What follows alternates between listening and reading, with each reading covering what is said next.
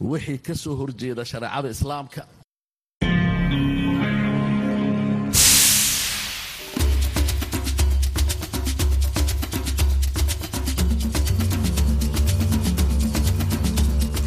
Hii ni idhaa ya Kiswahili ya Sauti Amerika, VOA, ikitangaza moja kwa moja kutoka Washington DC. Hujambo msikilizaji pote pale ulipo.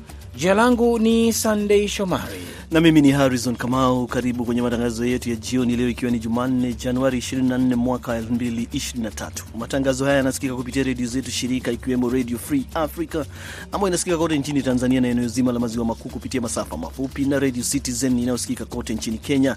Tunapatikana pia kupitia mtandao wetu wa www voa swahili.com.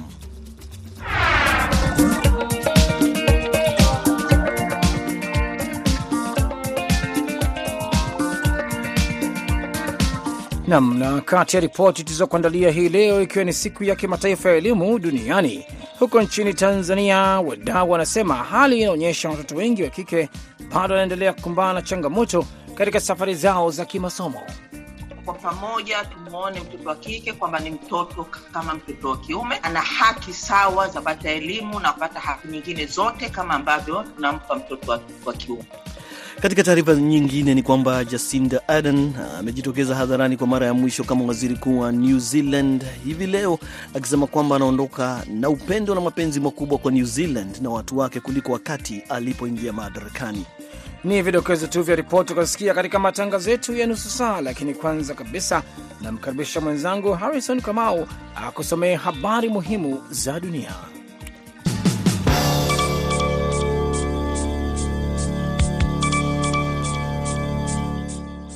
Viongozi kadhaa kwenye serikali ya Ukraine mapema leo ametangaza kujiuzulu kwa kile ambacho rais Volodymyr Zelensky amesema kuwa ni baadhi ya mabadiliko katika serikali yake. Naibu waziri wa ulinzi Vyacheslav Chapelov, ambaye alikuwa akisimamia maswala ya kiufundi katika vikosi vya Ukraine, amejiuzulu wadhifa wake, akielezea tuhuma za sakata la ununuzi wa chakula, kashfa ambayo ameikanusha. Naibu mwendesha mashtaka mkuu Jenerali Olisti Semonko pamoja na naibu mkuu wa ofisi Koryoko Temosenko pia wamejiuzulu bila kutoa sababu za kuondoka kwao. Katika hotuba yake kwa taifa Jumatatu, Zelenski amesema kwamba tayari kuna maamuzi binafsi yaliyofanyika, baadhi yakifanyika leo, baadhi kesho na siku zijazo, kuhusiana na maafisa mbalimbali katika ngazi mbalimbali mbali za uwaziri na miundo ya serikali kuu pamoja na katika mikoa na kwenye vikosi vya usalama. Waziri wa fedha wa Marekani Janet Yellen anakamilisha ziara yake ya siku tatu barani Afrika hivi leo.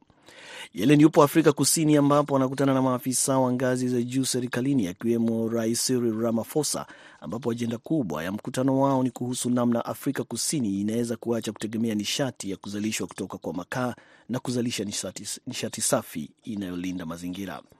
Ziara yake imeangazia zaidi namna ya kuimarisha ushirikiano kati ya nchi za Afrika na Marekani.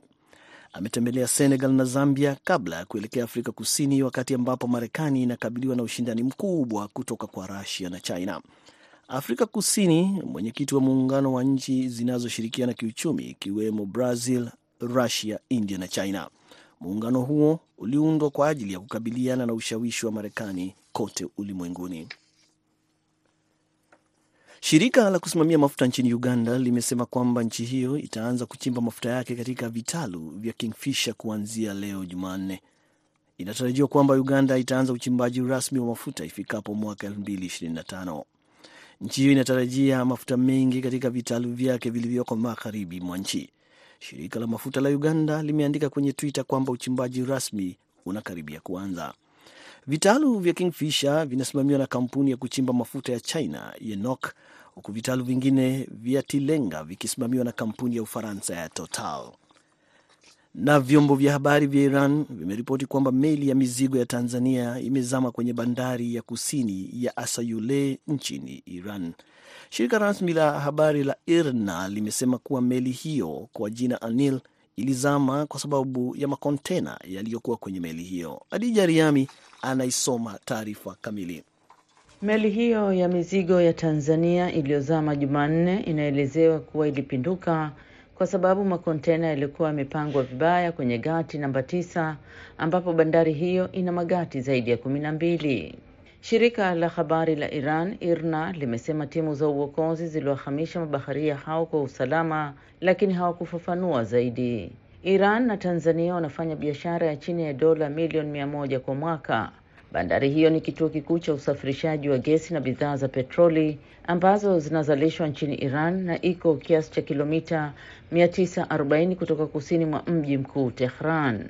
Biashara kwa bidhaa zinazoagizwa kutoka nje na zile zinazouzwa nje ya nchi imepungua kutokana na vikwazo ambavyo vimewekwa na Marekani baada ya rais wa zamani Donald Trump mwaka 2018 kuiondoa Marekani kutoka kwenye mkataba wa nyuklia kati ya Iran na mataifa yenye nguvu duniani.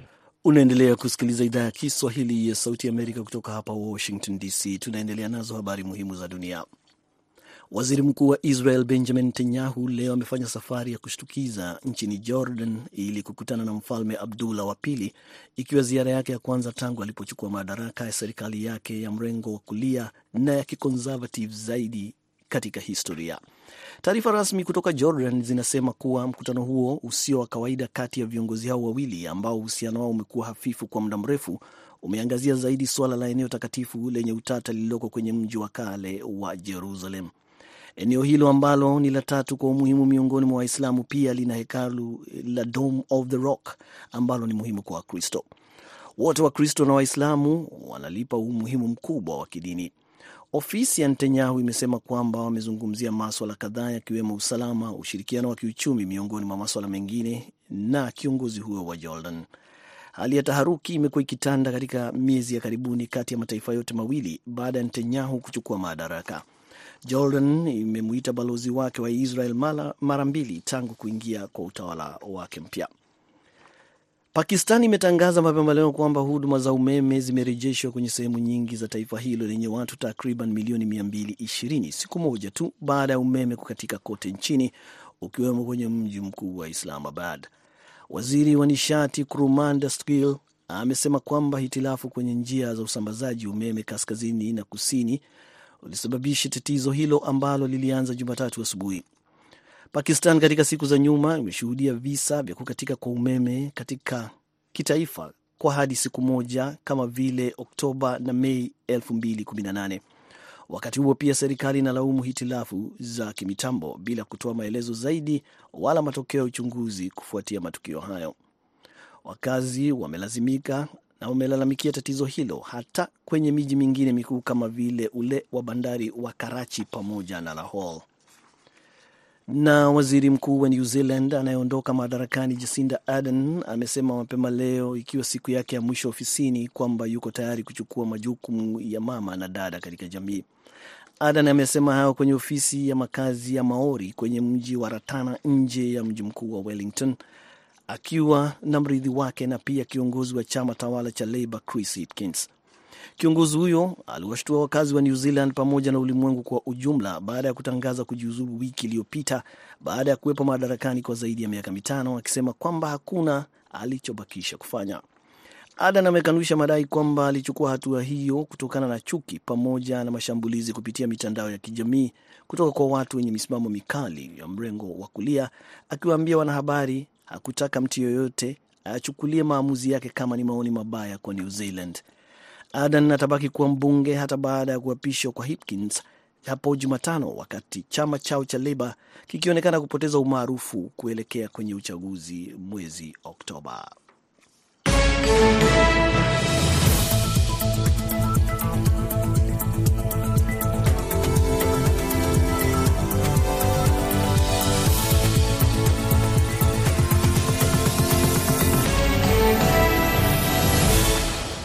Naendelea kusikiliza matangazo ya idhaa ya Kiswahili ya Sauti Amerika, VOA, ikitangaza kutoka Washington DC. Msikilizaji usahau matangazo haya pia unaweza kuyapata kupitia Step Redio ya kule Mbali, Uganda, Radio Citizen na Redio Kaya nchini Kenya, RFA na UFM nchini Tanzania, Redio Mwangaza na Redio Jambo Isiro na nyinginezo kule Jamhuri ya Kidemokrasia ya Kongo, pia saa mtandao wetu wa voaswahili.com. Na habari chukua uzito wa juu leo ni huko DRC ambapo mapigano makali yamezuka upya kati ya jeshi la serikali na waasi wa M23 wilayani Masisi pamoja na Kichanga wilayani Rushuru na kusababisha wakazi wa mji huo kukimbia kuhofia maisha yao. Mwandishi wetu Austeri Malivika anayo ripoti zaidi. Utowira Chokahambu Tobi ni kiongozi wa mashirika ya kiraia katika mji wa Kichanga ambao umeshuhudia mapigano makali kati ya waasi wa M23 na jeshi la serikali tangu asubuhi hadi jioni hii. Aomba jumuiya ya kimataifa kuwaonea huruma wananchi wa Jamhuri ya Kidemokrasia ya Kongo, hasa wale wa eneo la mashariki kwa vita vya mara kwa mara. Kabambi kuona eh, tunakuwa na, na, na Umoja wa Mataifa, tunakuwa na shirika za kidunia, tunakosa tunakosa ni nini kabisa. Rwanda inataka nini huku kwetu Kongo? Uganda inataka nini? Eh, kushtula wakaaji wenye wangependa waishi kwa ukimya, kwa hali ya utulivu. Sasa ona watoto wanahangaika, wamama wanahangaika, wagonjwa inakuwa shida kwao, inakuwa magumu kabisa. Mlio wa risasi ukiendelea kusikika kwenye milima ya mji huo unaokuwa na sehemu moja wilayani Ruchuru na sehemu nyingine ikiwa katika wilaya ya Masisi, kilomita zaidi ya themanini kaskazini magharibi mwa mji wa Goma. Mpaka saa hii vita ingali inapigana na lakini wangaliki wa, wa, ndani ya mbuga huko katikati, kina inapigia kati tena, masasi imekaribia tena mgini, wakaaji wametoka mgini, wachache ndio wangali wanabakia. Mapigano mengine yakiripotiwa eneo la Bambo pamoja na Kishishe, kilomita chache na Kibirizi, pembeni ya mbuga la wanyamapori la Virunga, barabara Tongo, wakazi wakishuhudia mlio wa risasi na mizinga, kama huyu ambaye tumehifadhi jina lake. Niko hapa kwenye mji wa Kibirizi, bomu zinashikika huku mjini Kishishe, kwani tumeangalia Kishishe hivi ng'ambo. Hali kwa wananchi katika mji wa Kibirizi ikoje? Watu wana wasiwasi mkubwa kabisa, ni hali tu ya, ya hali mbaya ambayo watu wanakuwa nayo kwa sasa. Sikuwasikiliza hata hata hii bunduki ambao wanaita PKM nayo tunasikia mlio wayo. M23 ikishutumu serikali ya Jamhuri ya Kidemokrasia ya Kongo kukataa kuheshimu mikataba ya Angola na serikali ya Kongo ikishutumu waasi wa M23 kukaidi amri ya marais kutoka Angola pamoja na nchi za Afrika Mashariki. Mashirika ya kiraia kwa upande wao ikitahadharisha jumuiya ya kimataifa na Umoja wa Mataifa kuwa iwapo kutatokea matokeo mabaya maziwa makuu, ni wao watajibu, kwani machafuko yamekuwa yakiendelea katika uangalizi wao wakikaa kimya. Nimezungumza naye John Banyene. Umoja wa kimataifa waweze kupatia Rwanda malipizi na, na sisi tunawaza ndani ya hizo jukumu kama vile shirika la raia, tuko tunaomba mapei ya EAC, tuko tunaomba mapei ya Union Africaine, tuko tunaomba uh, mapei ya Umoja wa Mataifa wawezi kupatia Rwanda malipizi kwa ile yake yenye haipendi kuacha uchochezi wa vita ndani ya ardhi yetu ya Kongo. Hadi sasa mapigano yanaendelea jioni hii karibu na mbuga la wanyamapori la Virunga, eneo la Tebero na Kabeza na vilevile vile Bambu. Oser Malivika, Sauti Amerika, Goma.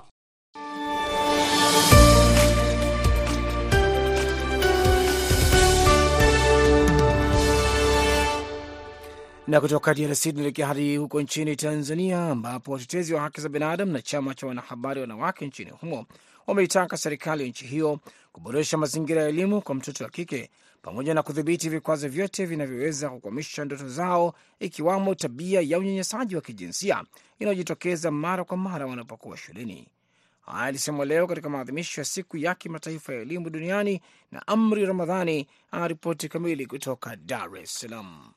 Licha ya mikakati iliyopo ya kuboresha elimu ya kila Mtanzania, lakini mafanikio yake hayajaonekana, hali ambayo inaonyesha watoto wengi wa kike bado wanaendelea kukumbana na unyanyasaji wa kijinsia, hali ambayo inapelekea wengi wao kushindwa kuendelea na safari yao ya kimasomo. Anahenga, mkurugenzi mtendaji wa Kituo cha Sheria na Haki za Kibinadamu, amesema miundombinu iliyopo katika shule kwa watoto wa kike si rafiki, na hivyo inapelekea ugumu kwa watoto hao hata kumaliza shule, hivyo kuitaka serikali kulitazama hili kwa umakini zaidi. Kwa mfano, unakuta kuna vyuo vichache sana, au unakuta ni sawa na sawa kwa wanaume, unakuta matundu mawili kwa watoto mia nane matundu mawili. Na unajua kijinsia, wanawake wanahitaji sehemu kubwa zaidi ya kujihifadhi na mambo mengineyo. Kuna masuala ya taulo za kike, kuna masuala ya afya wakati ya hedhi na kadhalika. Imekuwa ni changamoto sana kwa watoto wa kike, na tumekuwa tukiripoti matukio mengi sana ya watoto kuacha shule, hasa wa kike, kwa sababu ya changamoto kama hizo. Suala la elimu limeonekana kupewa kipaumbele zaidi kwa serikali zilizoingia madarakani tangu uhuru huru, huku vijana wakiwa ndio matarajio makubwa katika kufikia malengo hayo, lakini bado udhibiti wa vitendo vya unyanyasaji wa kijinsia kwa wanafunzi wa kike umeendelea kuwa changamoto kwa kila awamu. Hata hivyo, mkurugenzi wa chama cha wanahabari wanawake nchini Dr. Rose Ruben amesema ili kuwakomboa watoto wa kike, mamlaka zinatakiwa zisimamie sheria zilizopo kwa kuwadhibiti wazazi na walezi ambao hawapeleki watoto wa kike shule kutokana na sababu mbalimbali, huku nyingi zikitajwa ni kusaidia katika kazi za nyumbani pamoja na kuwaozesha mapema. Kinachoweza kufanyika sasa kwanza ni kuhakikisha kwamba sheria hizi ambazo zina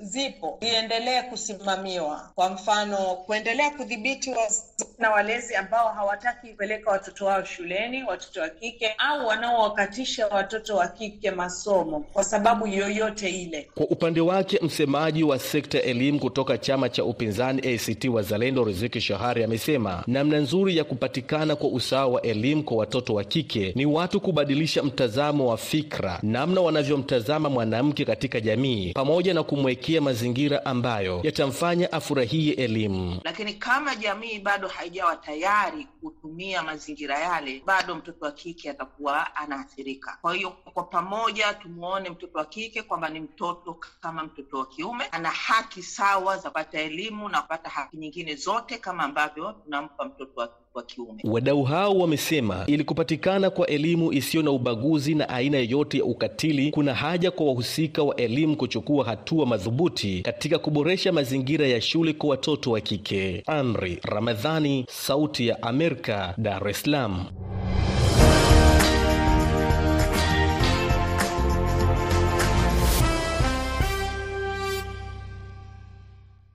Endelea kusikiliza idhaa ya Kiswahili ya Sauti Amerika, VOA, ikitangaza kutoka Washington DC. Na kutoka huko nchini Tanzania, sasa tuelekea hadi huko Uganda, ambapo leo inatajwa kuwa ni siku ya kihistoria nchini humo, wakianza uchimbaji mafuta kwa mara ya kwanza, ambapo Rais Yoweri Museveni na viongozi kadhaa wa serikali wamekutana kushuhudia kuanza kwa kazi ya uchimbaji mafuta ya kisima cha Kingfisher katika wilaya za Kikube na Hoima. Muda mfupi uliopita imezungumza mwandishi wa kujitegemea nchini humo John Kibego aliyekuwapo katika eneo hilo, na kwanza kutaka kujua umuhimu kwa siku hii kwa Uganda. Nam, nikiwa hapa katika bonde la ufa la ziwa Albert tumeshuhudia uzinduzi wa kihistoria ambako rais wa jamhuri ya Uganda Yoweri Museveni amekuwepo mwenyewe, balozi wa Tanzania Dr. vv Mlima na wa maafisa wa Kongo serikalini nchini Uganda. Lakini muhimu wa sherehe hii kama ulivyouliza ni kwamba Uh, wakazi wa ziwa Albert wamechangamka, kwani ni miaka mingi iliyopita sasa, tangu mwaka elfu mbili na sita ambapo serikali ilitangaza ugunduzi wa mafuta yanayoweza kuuzwa kwa kibiashara, na hii leo ndio siku ambapo rigi ya kwanza, yaani ile mashine ambayo inachimba mafuta ya kwanza iliyojengwa na leo imezinduliwa kuwa itaanza kutoa mafuta kwa majaribio.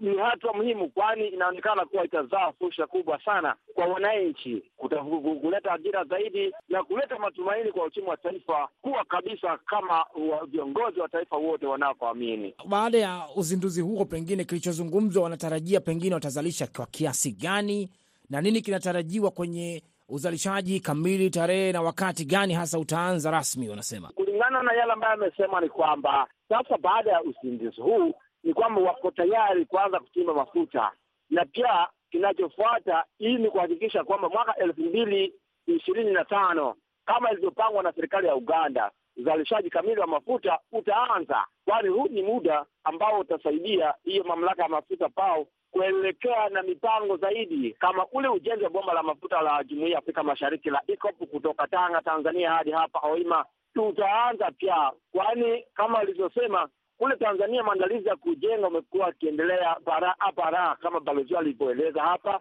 na pia hii ni hatua muhimu ambayo inamaanisha kwamba kule hawana shaka ya kuendelea na ujenzi wa bomba hilo, kwani sasa hapa miundombinu inayostahili itakayoanza kuchimba mafuta imejengwa. Na mpaka sasa wananchi kwa jumla katika eneo hilo na matarajio kutoka maeneo hayo ni yapi hasa yanayozungumzwa? Um, matarajio yaliyopo sasa ni kwamba Uganda imeng'oa nanga kuchimba mafuta na wamefuta kabisa ile wasiwasi ambayo imekuwepo kwamba watu wengi wakisema kwamba mafuta ya Uganda hayatachimbwa kutokana na ile, yani kwa nyuma pale imekuwa akipingwa na muungano wa Ulaya. Kwa hiyo sasa hatua hii inapochukuliwa inamaanisha kwamba imeng'oa nanga na mafuta yatachimbwa bila shaka, na Rais Museveni amesisitiza kuwa hakuna kurudi nyuma. Bila shaka mafuta yatachimbwa, na amewatoa amewatia moyo Waganda wote kuhakikisha kujua kwamba fursa zinakuja, kila mmoja ajipange kufaidika na fursa zinazotokana na ugunduzi wa mafuta. Ni mwandishi wa kujitegemea nchini Uganda John Kibego akizungumza na Sauti Amerika kutoka Hoima, Uganda.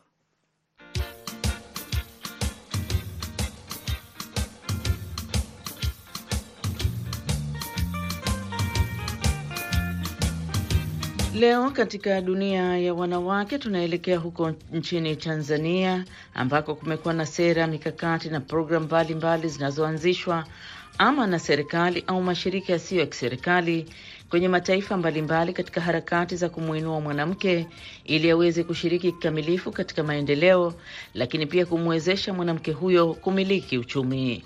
Mwandishi wetu wa Dar es Salaam Dina Chahali anatupasha zaidi katika makala hii. Katika makala hii tunaangazia mikakati ya wanaharakati wa haki za wanawake nchini Tanzania kwa mwaka huu elfu mbili na ishirini na tatu katika kuhakikisha mwanamke hususan wa pembezoni anawezeshwa kushiriki kikamilifu katika harakati za uongozi na kujikwamua kiuchumi. Dkt Ave Maria Semakafu ni kiongozi wa shirika lisilo la kiserikali la wanawake na uongozi la Ulingo. Hapa anahamasisha wanawake kushiriki katika kuunda majukwaa ya kiuchumi ambayo anasema yatatambulika rasmi na serikali ili kuwawezesha kujikwamua kiuchumi na hivyo kushiriki kikamilifu katika maendeleo ikiwemo nafasi mbalimbali za uongozi. Mkakati tulioweka kwa huu mwaka ishirini ishirini na tatu, namba moja ni kurudi kwenye ile amsha amsha kwamba wanawake E, wajaribu kutengeneza majukwaa, wajiunge, watengeneze majukwaa na wayasajili rasmi. Sasa haya majukwaa ya kuwezesha wanawake kiuchumi, ambayo ndio mkakati mkubwa wa serikali, yanalenga kwamba wanawake waunde majukwaa kutokana na sekta ambazo wanazihudumia,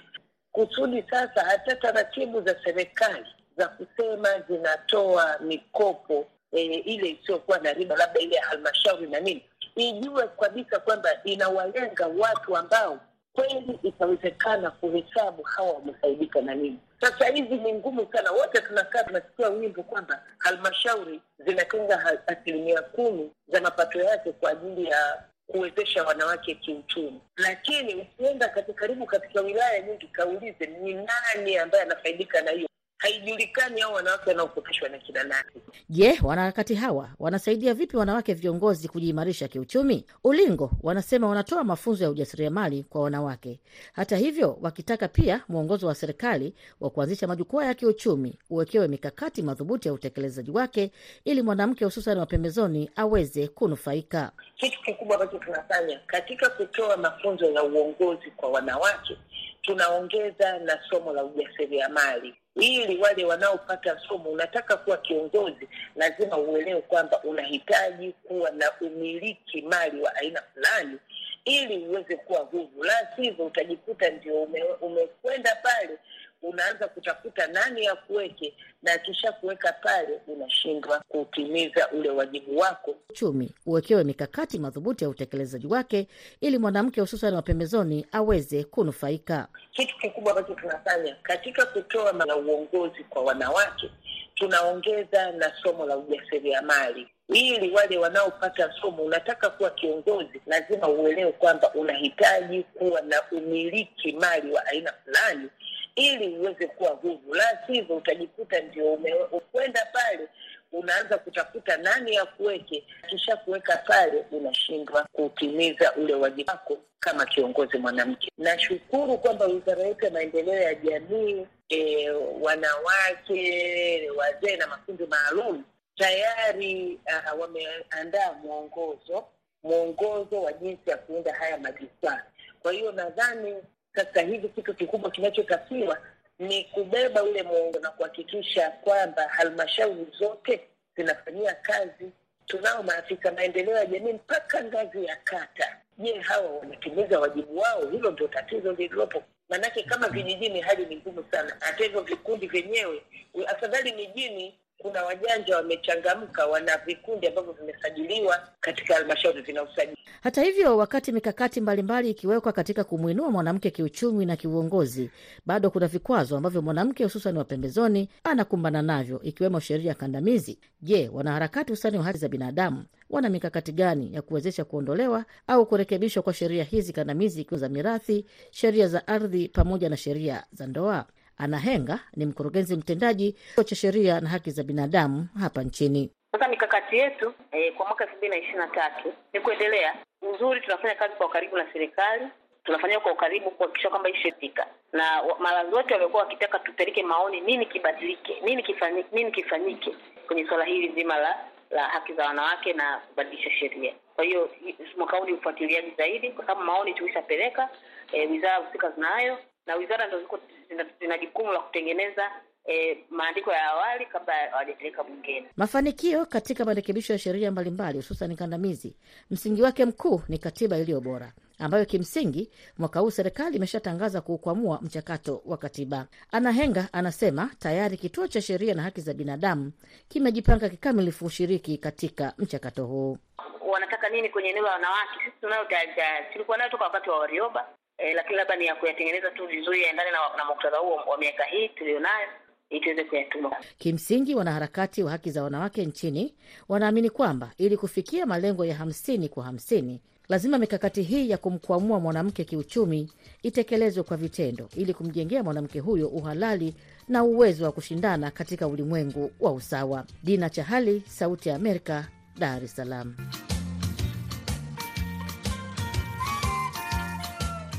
Shukran sana Dina Chahali. Uendelea kusikiliza matangazo ya idhaa ya Kiswahili ya Sauti Amerika ikitangaza kutoka hapa Washington DC. Napenda kukumbusha msikilizaji kwamba usikose kujiunga nasi hii leo baadaye saa tatu kamili za usiku saa za Afrika Mashariki, saa mbili Afrika ya Kati, kwenye kipindi cha Kwa Undani ambapo tunaangalia habari muhimu kwa undani zaidi kuliko ilivyo kawaida.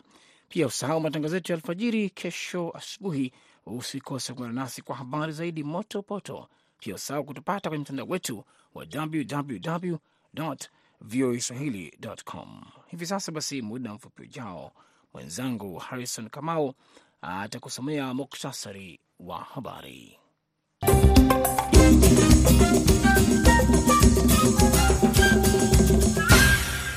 Habari za hivi punde zinasema kwamba waziri wa elimu wa Kenya aliyeondoka madarakani hivi karibuni, Daktari George Magoha amefariki. Kwa mujibu wa taarifa ya gazeti la Daily Nation, Magoha amefariki kutokana na mshtuko wa moyo wakati akipokea matibabu kwenye hospitali ya Nairobi. Magoha ameacha nyuma mke wake Daktari Magoha na mwanawe Michael Magoha. Taarifa zaidi tutaendelea kukuletea kadri zinavyoingia. Viongozi kadhaa kwenye serikali ya Ukraine leo wametangaza kujiuzulu kwa kile ambacho rais Volodymyr Zelensky amesema kuwa ni baadhi ya mabadiliko katika serikali yake. Naibu waziri wa ulinzi Vyacheslav Shapozlavov amesema kwamba alikuwa akisimamia maswala ya kiufundi katika vikosi vya Ukraine na amejiuzulu wadhifa wake, akieleza tuhuma za sakata la ununuzi wa chakula, kashfa ambalo yeye mwenyewe amekanusha. Waziri wa fedha wa Marekani Janet Yellen anakamilisha ziara yake ya nchi tatu za Afrika hivi leo. Yellen yupo Afrika Kusini ambako anakutana na maafisa wa ngazi ya juu serikalini akiwemo Rais Cyril Ramaphosa, ambapo ajenda kubwa ya mkutano wao ni kuhusu namna Afrika Kusini inaweza kuacha kutegemea nishati ya kuzalishwa kutokana na makaa na kuzalisha nishati safi inayolinda mazingira. Ziara yake imeangazia zaidi namna ya kuimarisha ushirikiano kati ya nchi za Afrika na Marekani. Shirika la kusimamia mafuta nchini Uganda limesema kwamba nchi hiyo itaanza kuchimba mafuta yake katika vitalu vya Kingfisher kuanzia leo Jumanne. Inatarajiwa kwamba Uganda itaanza uchimbaji rasmi wa mafuta ifikapo mwaka 2025. Nchi hiyo inatarajia mafuta mengi katika vitalu vyake vilivyoko magharibi mwa nchi. Shirika la mafuta la Uganda limeandika kwenye Twitter kwamba uchimbaji rasmi unakaribia kuanza sasa. Vitalu vya Kingfisher vinasimamiwa na kampuni ya kuchimba mafuta ya NOC kutoka China, huku vitalu vingine vya Tilenga vikisimamiwa na kampuni ya Ufaransa ya Total. Waziri Mkuu wa Israel Benjamin Netanyahu leo amefanya safari ya kushtukiza nchini Jordan, ikiwa ni kukutana na Mfalme Abdullah wa Pili, ikiwa ziara yake ya kwanza kabisa tangu kuchukua madaraka.